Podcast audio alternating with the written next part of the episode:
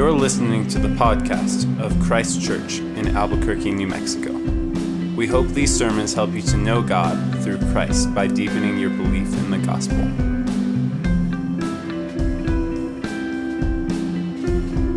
The reading this evening comes from First Timothy chapter three, verses fourteen through sixteen. I hope to come to you soon, but I am writing these things to you so that, if I delay, you may know how one ought to behave in the household of God, which is the church of the living God, a pillar and buttress of the truth. Great indeed, we confess, is the mystery of godliness. He was manifested in the Spirit, vindicated, manifested in the flesh, vindicated by the Spirit, seen by angels, proclaimed among the nations, believed on in the world, taken up in glory. This is the word of the Lord. God. Father, we are thankful for your word. Help us to understand it. Help us to love it. Help us to fix our eyes on Christ, we pray. In Jesus' name, amen. You may be seated. Howdy, everybody. It's good to see you all this evening. Uh, if you're new to Christ Church, perhaps you've this is your first evening here with us tonight, or you've joined us in the last couple of weeks. Uh, we believe that the regular preaching diet of certainly our church, but perhaps any church, ought to be uh, the working of our way through books of the Bible. Not only are individual verses best understood when they're understood within the context that they're written, what comes before and after it, but also within the context of the entire book. But also it forces us into topics and conversations that are difficult, uh, but conversations that are difficult, but that God in his kindness and wisdom uh, thought it necessary that we have. So undoubtedly, like an eight-week series on money or on parenting or, or on like Marvel movies or something might be beneficial for us. Uh, and while it would have been a whole lot easier and less controversial for us to not have some of the conversations and sermons that we've been thinking through the last couple of weeks, I think our church will be better for it for years to come, even if you still don't find yourself agreeing. Uh, but we are, here at Christ Church, people of the book. We are a Bible people. Uh, we're doing our best to understand and be transformed by the whole of it. If you don't own a Bible, uh, perhaps you might use one of the black Bibles there in front of you. Uh, we're working our way through the letter of First Timothy. You can find that in the table of contents there at the beginning. Uh, the translation in that one might be a tad different, but if you don't own a Bible, we've got several on this table over here. We'd love for you to take one of those and begin to read it. And if you begin to read it and you have no idea what you're reading, uh, just ask someone nearby if they would be your trail guide. Uh, I told you two weeks ago that I thought that once we got past chapter two of First Timothy that it would be all downhill from there, but uh, I think we're going to still go uphill for one more week. Not necessarily that it's like really hard work this week, but I think that chapter three, verse fifteen of First Timothy is like the continental divide of the whole book. Like if you had a water dropper and you dropped a few drops on verse fifteen of chapter three, some would flow this way towards the beginning and some would flow that way towards the end, where Paul says uh, how one ought to behave in the household of God. This is like his purpose statement. I'm writing these things to you, Timothy, so that you ought, you might know how one ought to behave within the household of God. It's a pretty good purpose statement uh, for the entire letter. So if you were to drop a few drops of water on verse fifteen, some would flow back towards the beginning, uh, about elders, about deacons, about men and women in the church, about praying for governmental leaders, that they might allow the household of God to then be able to conduct and live their lives in peace and in good works. That the water would continue to flow towards the beginning, where Paul is trying to correct false dark doctrine and harmful leaders who might divide the family of God, the household of God. Or that they might flow the other direction towards the end, uh, where Paul is thinking towards a life of thankfulness and right doctrine, uh, where chapter five is like an entire family charter. How young men and older fathers are to interact with each other, as well as interacting with younger women and older women. How widows are to be treated and cared for. How elders are to be treated and even corrected. And chapter six ends with a charge for the whole family, the family of God, that they might be marked by a life of good works and godliness, that the world might see and know God. So this, this little phrase, the household of God, it just goes in both directions for the whole of the letter. So before I read these short but packed three verses, just one more time for us, let me tell you where we're headed. We're going to think through these verses in just two sections tonight: what the household of God is, and then who the household of God is. So one more time together, perhaps with our Bibles open this time. Let's read verses fourteen through sixteen of chapter three. I hope to come to you soon, but I am writing these things to you, Timothy, so that if I delay, you may know how one ought to behave in the household of God, which is the church of the living God, a pillar and buttress of the truth. Great indeed, we confess, is the mystery of godliness. He was manifested in the flesh, vindicated by the Spirit, seen by angels, proclaimed among the nations, believed on in the world, and taken up in glory. So, what the household of God is. So Paul, as we've seen over the past many months, Paul has left his young pastor protege, Timothy, in the Turkish city of Ephesus, where they had previously spent some time planting a church together. Paul is now likely traveling around. He's checking on some other churches in Macedonia, and he tells Timothy that he hopes to make it back to him. He wants to come back and check in. He's not just saying, see you later, uh, good luck, I'm never going to hear or see you again. He hopes to make it back. We don't actually know if he actually did make it back or not before he was arrested again and ultimately executed in Rome. Either he does or he doesn't, but Paul is saying ultimately that's okay, because I'm writing you a letter now so that I can tell you in written form what uh, the things that I would most urgently say if I were with you, if I were to prescribe or correct in person if I were there in Ephesus. Here are the things. Most notably, that Timothy would better understand how an individual person ought to behave in the together household of God. Now, this is the third time that we've seen this word household within this chapter of chapter three. We saw it two weeks ago and then last week, that a qualification for an elder or a deacon is that he must manage his household well. We thought together two weeks ago that if someone is already caring for his family well, then this is the kind of person that the church ought to be looking for to manage the larger family, the larger household. So what was an almost implication so far in this letter, now Paul is going to make explicit. That Christians who are living together within the life of the church Are, they're overseen by pastors, they're served by deacons, they're built on sound doctrine, but they're together the household of God. They are a family, not like a pretend family where we can pretend to be brothers and sisters or something like that, but they're the actual family of God. This will make a lot of sense to many of you. It will be harder to comprehend for some others, perhaps. For some, maybe even the minority of us in this room, you grew up in a uh, family where your parents are perhaps still married, uh, especially if uh, they were both Christians. They were taking you to church, they were uh, teaching you the scriptures, they were cultivating a unity and a love within your home for perhaps your other siblings. They cultivated discipline and an expectation of like helping out around the house and within the family. And for many of you, you brought these expectations of your own family into the family of God. For many of you, though, who perhaps weren't Christians growing up, your parents weren't Christians, perhaps you grew up in a broken home with a divorced parents, perhaps you didn't even know, you don't know your father, or perhaps he was not helpful or very present. Perhaps your home was never a place of warmth or of rest. Perhaps as soon as you were able to move out of your house, you did. You never looked back. And perhaps just as easily, you have brought those expectations of your family into this family. Nevertheless, no matter our upbringing, I think the majority of our modern American expectations of what a home ought to be, whether you're, whether you're married, whether you have kids or not, we all roughly have the same hopes and expectations for our homes.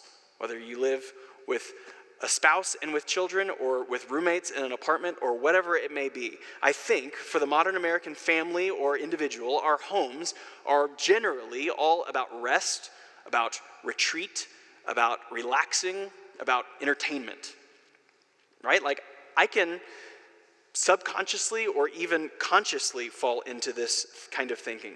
The, the kind of thinking that it's been really hard out there this week or this month or even today, so I can't wait to get home to get back in here, like out or inside from all of the crazy. I need shelter where I can ra- where I can relax, I can rest, I can just binge on Netflix until I fall asleep. Then I'll go out tomorrow back into the crazy, but then, praise the Lord, five o'clock is gonna come and I get to come back home and do it all again. Now, there's nothing wrong with resting. There's nothing wrong with relaxing or entertainment. There's nothing wrong with Netflix. The problem becomes if instead of some wonderful byproducts, some wonderful benefits of our homes, those benefits being resting, relaxing, retreating, entertainment, if those very things become the very reason for existence for our homes, they become the very first priority of our homes. So that if something like hospitality, even long-term hospitality, begin to infringe on those first priorities of our homes, well, then that's just too much. But these expectations of home family life inevitably carry into our church family lives as well.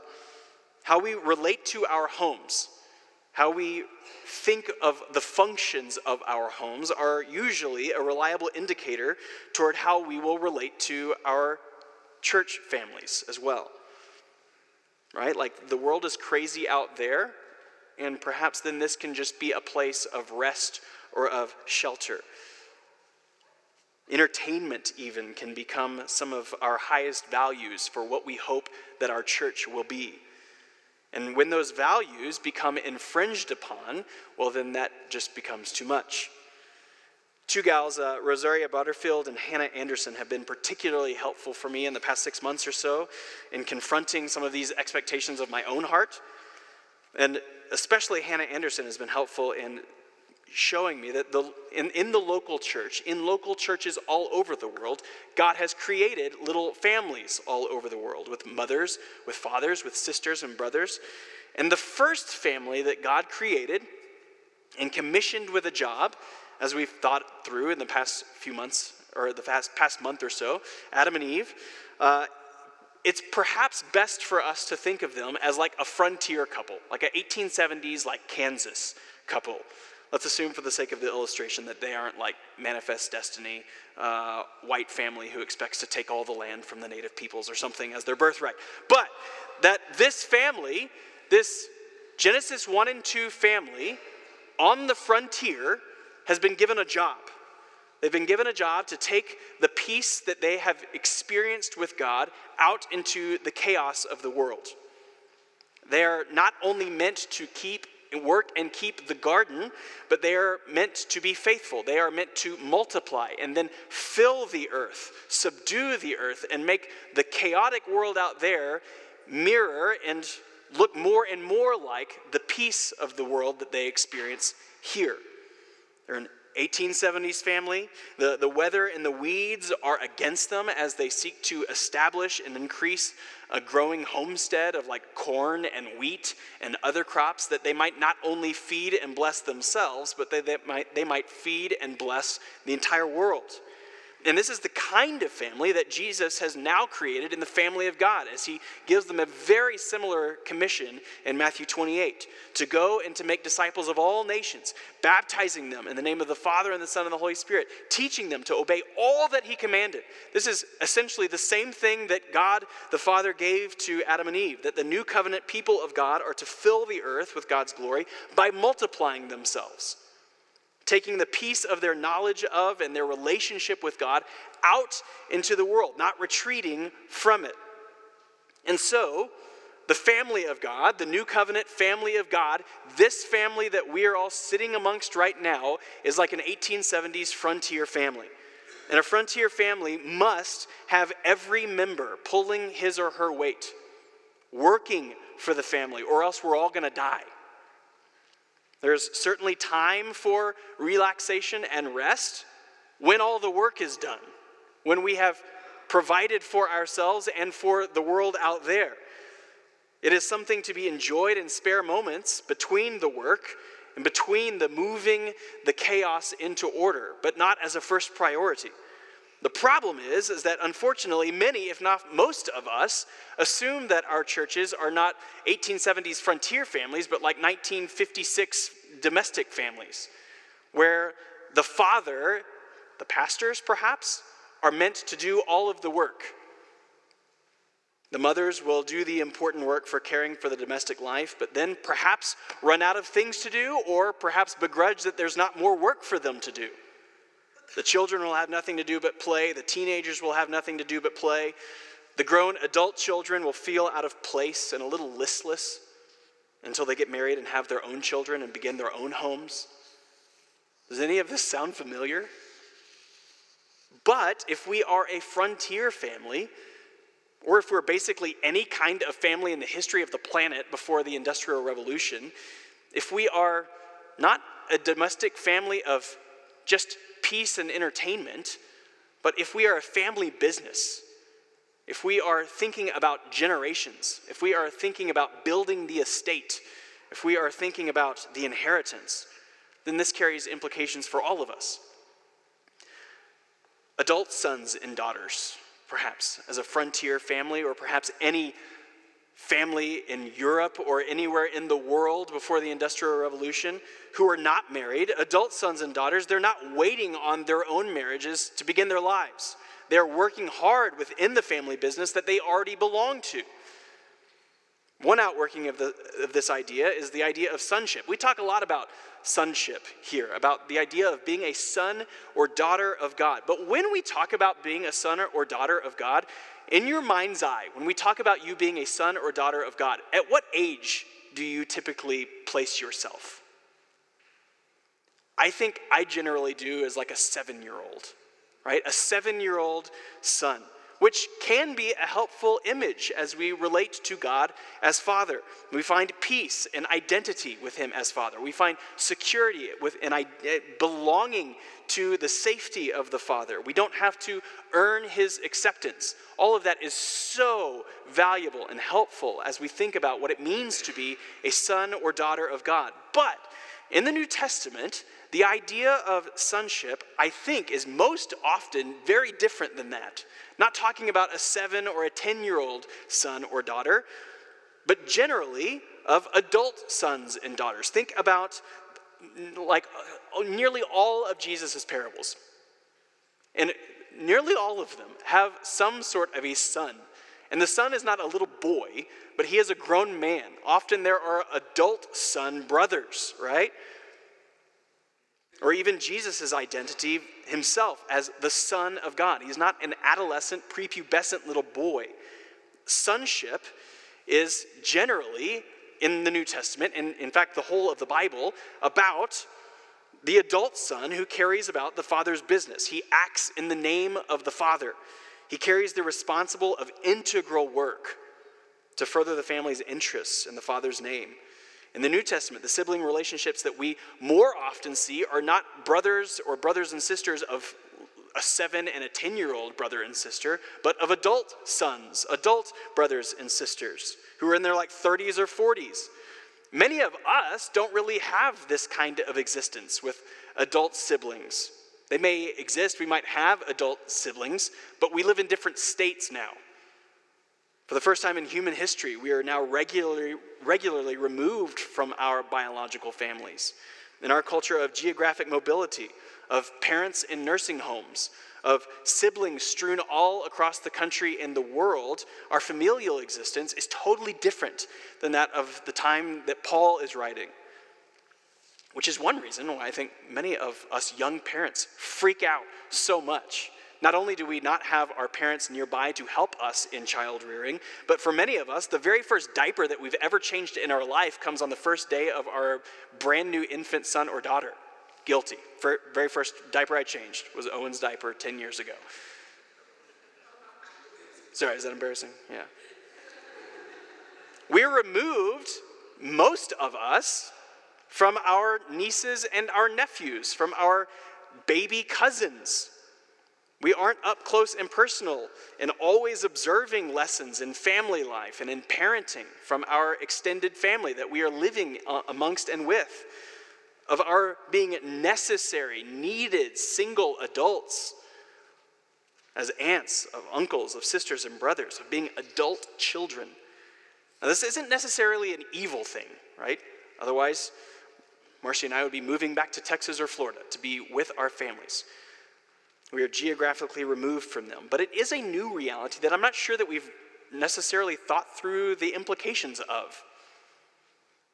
We, I think, tend to think of ourselves more as isolated and family-less free agents, which is one reason why it can make it feel like you're in some sort of limbo until you get married. Singleness can often be disorienting because we tend toward talking about sons and daughters as children, as brothers and sisters, as children. We have lost what it means to be adult brothers and sisters, adult sons and daughters. It's not a passive receiving of sitting in daddy's lap, but of doing the work, of providing, of being engaged in the family's business, each member integral to the family's life, married or single. So when the household has a mission, every member is vital to it. When the household has a goal, has productivity, not just relaxation and of rest. You need the productivity of both husband and wife. You need the productivity of sons and daughters, of aunts and uncles, and of grandmas and grandpas. On the frontier, everyone must carry and pull their own weight for the benefit of the family, or they will not survive. And so it would do us well, with all the questions that we've been asking over the past month or so about men and women in the life of the church, to rather than asking, who gets to do what? Rather, that, that kind of a question is more like a corporation, right?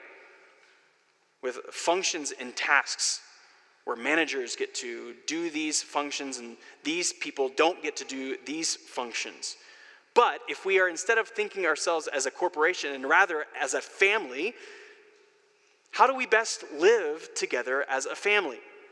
Rather than Sunday gatherings, this time, right here, rather than this being like a weekly staff meeting where we all sit around the conference table and one guy gets up and addresses the employees for thirty-five or forty minutes every week.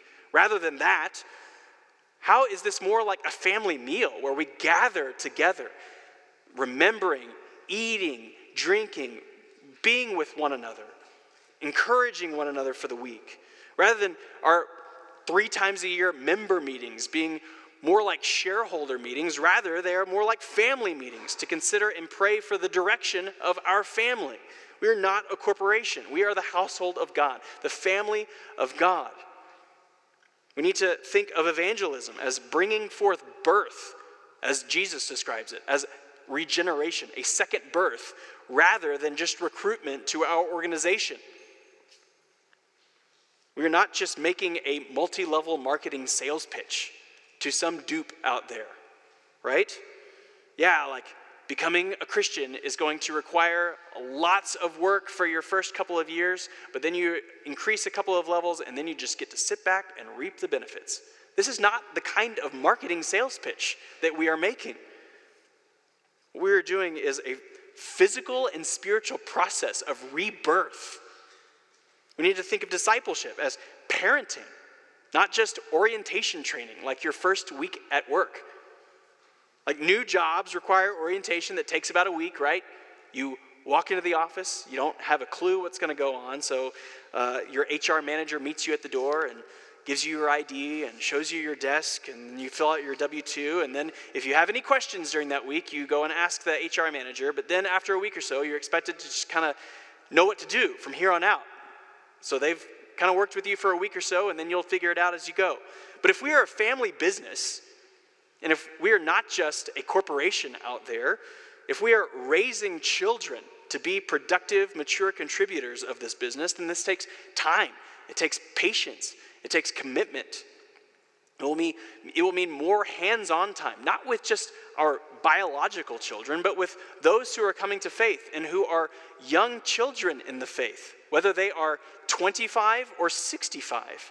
And this kind of patience and commitment will take a lot of hands-on uh, initial time that will then begin to look different as they, as this person grows and matures.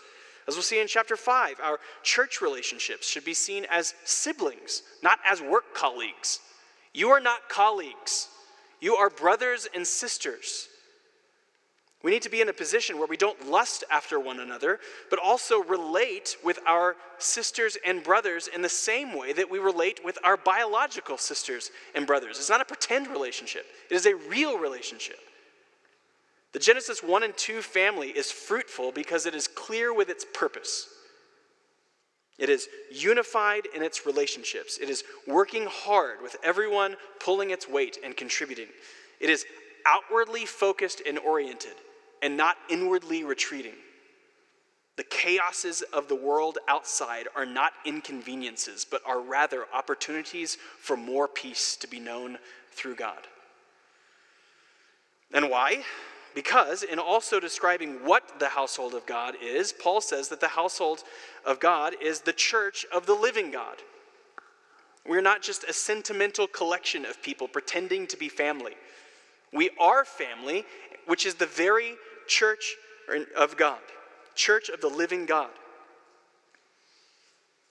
The building, we, what we are, as Clint was describing for us in our call to worship from Psalm one twenty-two, we are a collection of living, mobile stones that God has stacked up upon one another that he might live and dwell within us so that he might dwell on earth. That's a really weird thing that I just said. Like, that's like, I mean, we, we talk about these kind of like big, heavy, weighty theological truths, but what I just said is crazy.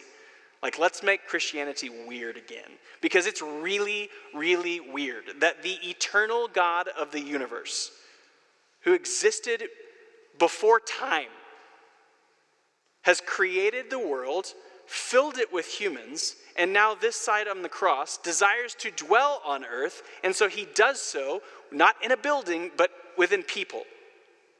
And that he uses these people to then move and scatter so that he might dwell on earth in places where he is not currently dwelling. That's weird, but it's amazing. And Paul is writing all of these things to Timothy in Ephesus, where he likely would be reading and could look out the window and see up on the hill one of the seven wonders of the ancient world. Anybody know what this is? The Temple of Artemis, or the Temple of Diana. Like, you should Google this when you get home. Don't do it on your phone now. N- next month, when we're in First United Methodist Church, we could put it up on the screen if we so desired, but not yet. But what Paul is saying is that you, all people, you family of God, is the place where the living God dwells. That huge building, the, one of the seven wonders of the world, is a dead, empty building for a dead, empty God. Goddess. There's nothing there. There's no power there. There's no life there. You want to know where the power of God is? Within you. Incredible. So you, the family of God, is the place of the living God. I was glad when they said, "Let us go to the house of the Lord." This is the image to which David was looking. Perhaps if he, if he didn't even realize it when he's writing Psalm one twenty-two. That God would dwell fully amongst his people. Not just nearby in a building, but within them. So this building is not the house of the Lord, but this is a bunch of living rocks stacked up on top of one another. And when all of this is happening, the family of God, the church of the living God, when all of this is happening, then that family, that church, fulfills a hugely important function. It acts as a pillar, as a buttress of the truth. The Temple of Diana had over one hundred ionic columns. All of them were over six stories tall. Like, seriously, you should really Google this. It's, the, it's an impressive building. And the reason why they needed one hundred six-story tall marble columns is because the roof was made of marble as well. The entire temple is made out of marble. And if there weren't this many pillars holding up this marble roof, the whole thing would crumble. It would not be magnificent. It would not be one of the seven wonders of the ancient world. There would be nothing to see there. It would just be a pile of marble. But with the pillars, the temple is a wonder of the world. With the pillars, the glory of this temple is visible for miles, miles and miles away. And this is what the church is. It is not the thing that is glorious. The church holds up the thing that is glorious. The church is like the prongs on an engagement ring setting. It, the, the prongs, there's nothing great about them. But what do they do? They hold on to, protect, and display the thing that is actually glorious, the diamond. The church holds on to, protects, and displays the beauty of Christ, the glories of the gospel of grace. And this gets us to our second section here, who the household of God is. In many senses, we've spent the past thirty minutes or so already thinking about who the household of God is. But in other ways, the household of God actually becomes who they are when they are centered around what Paul describes in verse sixteen. Paul is saying that the mystery of godliness, you see this? The mystery of godliness, what was previously hidden, how to actually live a godly life. The people of God perhaps did not know this on this side of the cross. But now that the mystery is made, is, has been revealed, now that the mystery has been shown how, how to live godly lives, it's all about Jesus, a community that is shaped by the life, by the death, by the resurrection of Christ. Now, the mystery is revealed. Now, they can live lives of godliness. And what Paul is doing here is likely quoting from an early hymn that was becoming well known. In the E S V, perhaps in your translation, if you have something different, you, you can see this uh, second half of verse sixteen. It looks, the, it's like indented. It looks like a poem. And most of the translators of our English translations have done this because this is likely an early hymn that is being sung by Christians around the world, or around the, the Mediterranean world. You want to know how to be the family of God? You want to know how to be a pillar and a buttress of the truth? You want to know how to live godly and otherworldly lives? Well, to put it in a modern uh, sense, you want to know how to do all that? Well, in Christ alone, who took on flesh, fullness of God in helpless babe, this gift of love and righteousness, scorned by the ones he came to save. Paul is just quoting a hymn. You want to know how to how to live godly lives as the family of God and support and pil- be a pillar for the truth? Let me tell you about Jesus. It's incredible. This first century's hymn, the musical and poetic reflection of Jesus that formed and then solidified a family that transformed lives and brought forth godliness, is this. He was manifested in the flesh, vindicated by the Spirit, seen by angels, proclaimed among the nations, believed on in the world, taken up in glory. And just, just like we don't have the sheet music for any of the Psalms, I so wish we had the sheet music for this. We could, maybe Matt can write us some a new melody for this. Uh, but we could all sing this with the last two thousand years of Christians. And these are not just like biological bullet points from the history book about Jesus of Nazareth. Like just biological bullet points that we might tell of George Washington or something. Like no one is singing songs about the biological bullet points of George Washington these days. Like he was born in Virginia and may or may not had an incident with a cherry tree. And then he became a cartographer and then a general and won the revolution and then became president, president. Right? Like, no, we're not singing about George Washington in this kind of way. Perhaps early Americans were. They were basically deifying him in the late seventeen nineties. But while George Washington might be, even today, a like a model of dignity and honor for us or something, George Washington has no present power to transform your life. None. You know why? Because he's dead. George Washington is dead. Just a skeleton. With maybe some wooden teeth. Which, what was it? Hippopotamus bone. Supposedly, not just wooden teeth. Made some teeth out of hippopotamus bone. How's people in America getting hippopotami? Anyway, I digress. Uh, George Washington has no power to transform your life. Jesus does, because he's alive. The biographical details of his life are not just some take it or leave it interesting factoids about some dude that lived two thousand years ago. Each of the lines of this little hymn that Paul is quoting, each of them, when they are put together, they have the power to turn your entire life upside down, to transform your very existence into eternity. It's incredible. Folks have been trying to make sense of or figure out the structure of this hymn for two thousand years, but a commentator who I found most persuasive say, says that these uh, six little lines are made up of three contrasting couplets.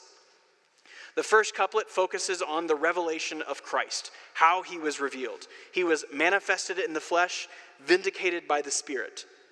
He was manifested in the flesh. The second person of the triune eternal God became a human being, shown to us in the flesh.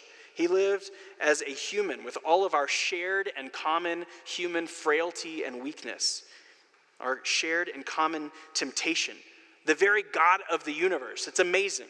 And then at the end of his life, he was vindicated by the Spirit in his resurrection.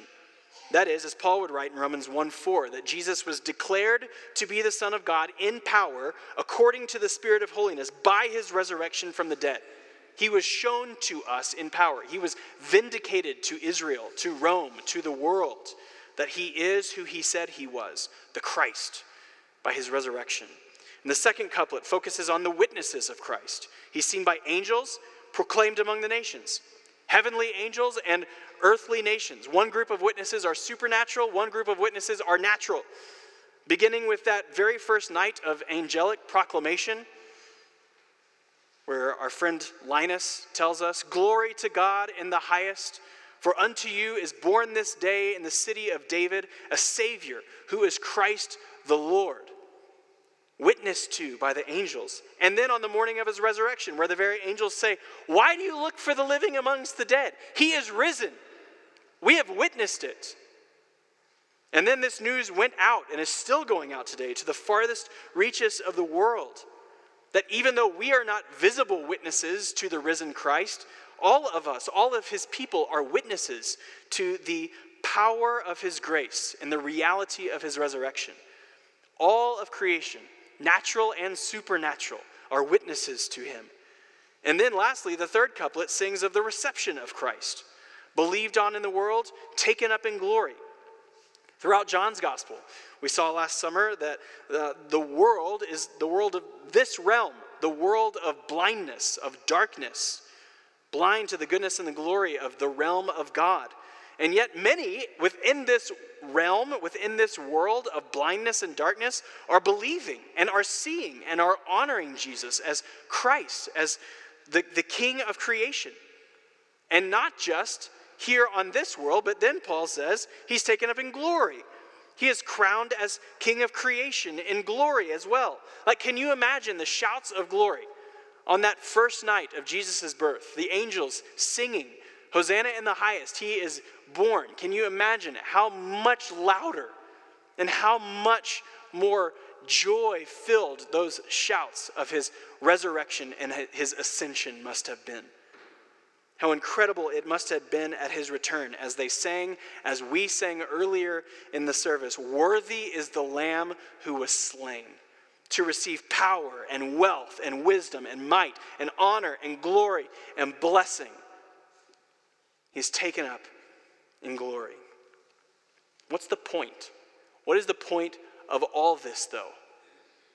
What's the point of this kind of song thrown in the middle of elders and deacons and the family of God and all? Why in the world would Paul write this?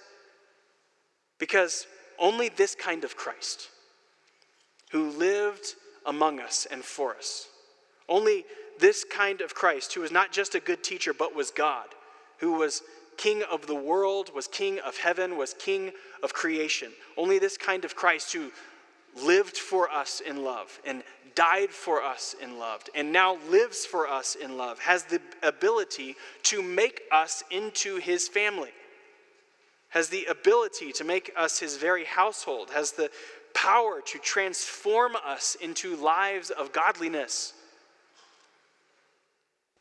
This and the rest of this letter is not just a pep talk to go live better lives. Paul's going to have a lot to say about our character, about our living lives of godliness, but he is not just giving you a pep talk to make better decisions this week, to maybe start forming better habits. This is not what he's doing. This is a letter to encourage Timothy, the Ephesians, and you to fix your eyes on Jesus, who has lived, bled, died, and has been raised to life for you. The things we look at and behold, the things that captivate us actually change us. This is why Robert Murray M'Cheyne has famously said, "For every one look to the self, take ten looks to Christ." Don't just look down and beat yourself up with all of the ways in which you have failed this week.